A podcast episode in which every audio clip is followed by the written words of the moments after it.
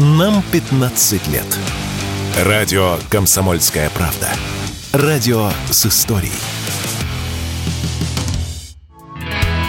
Оригинальные проекты российских онлайн-кинотеатров показали пиковые результаты по итогам 2023 года.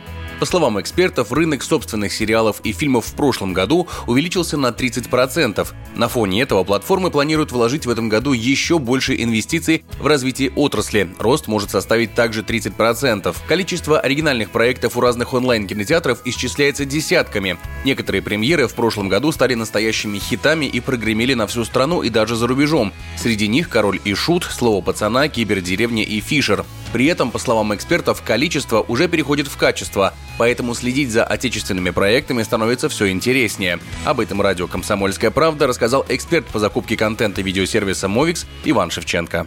Отсутствие контента от ключевых голливудских студий в России, на мой взгляд, дало толчок развитию российского кинематографа. Количество отечественных высокобюджетных фильмов и сериалов за последнее время однозначно выросло. Количество перерастает в качество, и я с уверенностью могу сказать, что некоторые отечественные сериалы уже сейчас не уступают Западу.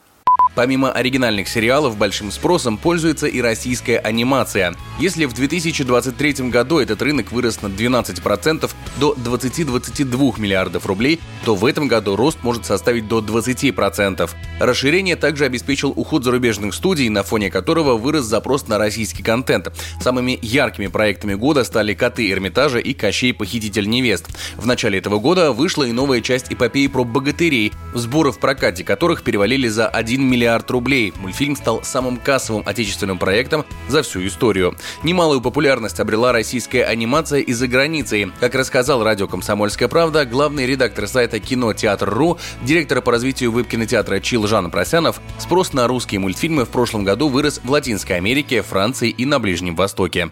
Анимационный продукт российский, да, он конкурентен на международном рынке, и сейчас он активно выходит и в Латинской Америке, по-моему, Мексика занимает второе место после Франции, и там в Перу, и в Чили, и так далее. Поэтому я думаю, что у нас довольно много анимационных проектов, мощные анимационные франшизы, и прежде всего продажи детского контента, в том числе и на рынок а, Ближнего Востока, на рынок Мены, они будут, собственно, расти.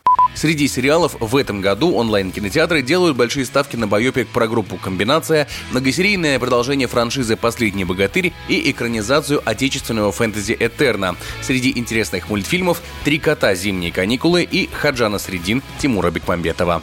Егор Волгин, радио «Комсомольская правда».